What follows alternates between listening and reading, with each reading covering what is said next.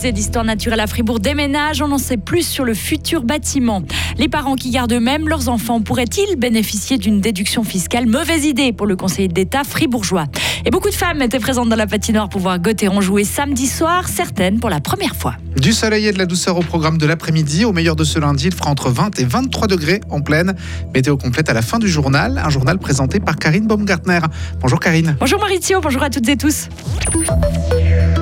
Un musée d'histoire naturelle flambant neuf à Fribourg. On connaît désormais plus précisément les contours de ces murs. La phase d'étude de projet et l'appel d'offres sont terminés. Le nouveau musée déménagera aux Arsenaux. Il y aura plus d'espace pour accueillir les expositions temporaires et permanentes, mais également des lieux d'échange, une cafétéria, une boutique et des jardins à l'extérieur. Coût du projet 65 millions de francs, une enveloppe que le gouvernement fribourgeois va demander au Parlement. C'est une institution importante pour les fribourgeois selon Sylvie Bonvin-Sansonnance, elle est conseillère d'État en charge des affaires culturelles. C'est un symbole fort. Vous savez que ce musée existe depuis 200 ans à Fribourg, qu'il est dans ses murs actuels depuis plus de 100 ans, 120 ans.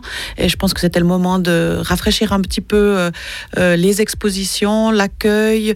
On, va doubler la surface d'exposition. Donc je pense que pour euh, la population fribourgeoise, c'est un événement important. Ce musée est l'un des musées les plus visités de notre canton, avec 65 000 visiteurs par an en moyenne. c'est un musée qui intéresse euh, les enfants, les familles, euh, les écoles, mais aussi euh, les scientifiques, les chercheurs, l'université. Donc c'est vraiment une institution extrêmement importante pour notre canton.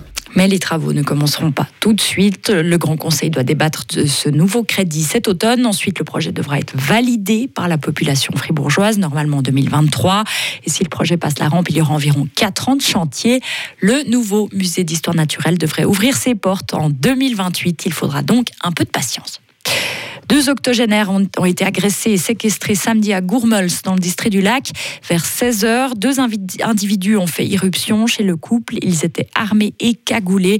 Ce sont des proches des victimes qui ont prévenu la police.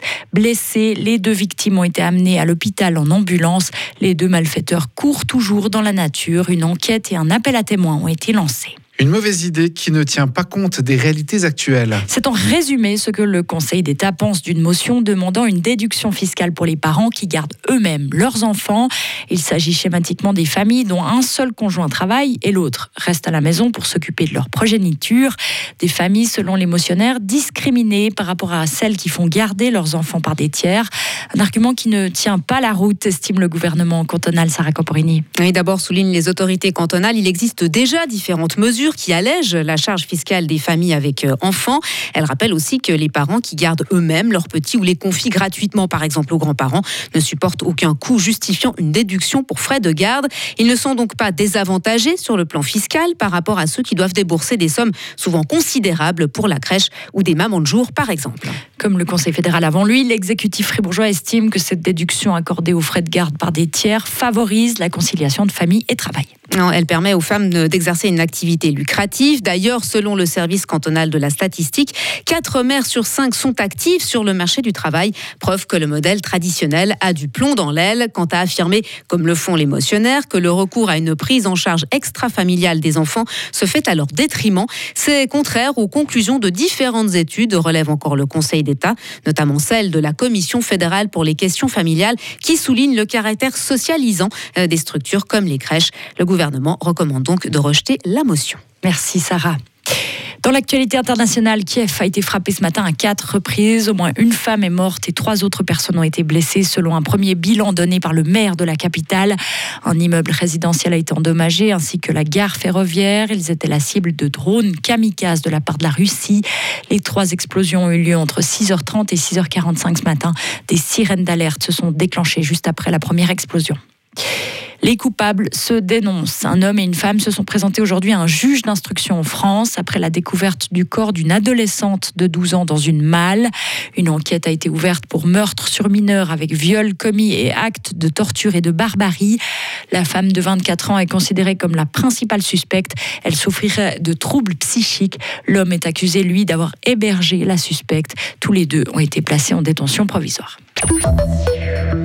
Dragons ont gagné samedi devant un public plus féminin que d'habitude. 60% du public étaient des femmes, d'après une estimation à la louche très généreuse.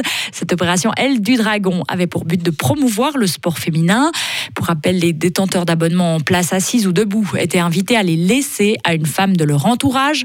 Un projet qui n'a pas fait l'unanimité dans les rangs masculins et féminins. Derrière cette idée, la directrice de la Chambre de commerce et d'industrie du canton de Fribourg, Chantal Robin, qui avait une boule au ventre avant le coup d'envoi. Franchement, j'ai jamais soufflé autant le, le, chaud et le froid, le chaud, le froid toute la semaine parce que je me suis dit, mon Dieu, mais c'est pas une idée géniale. Mais oui, c'est une idée géniale parce que c'est pas franchement moi d'être euh, comme ça. Je suis pas une féministe du tout. C'est pas, mais, mais, tout ce qu'on peut faire pour promouvoir les femmes, en fait, c'est ça. Et puis c'est par l'exemple qu'on peut le faire. C'est pas, je vais pas aller dans la rue moi manifester. C'est ici qu'on peut s'éclater et puis qu'on doit saisir. Maintenant, les filles, saisissez les opportunités que vous pouvez avoir. Faut, faut avoir confiance en vous.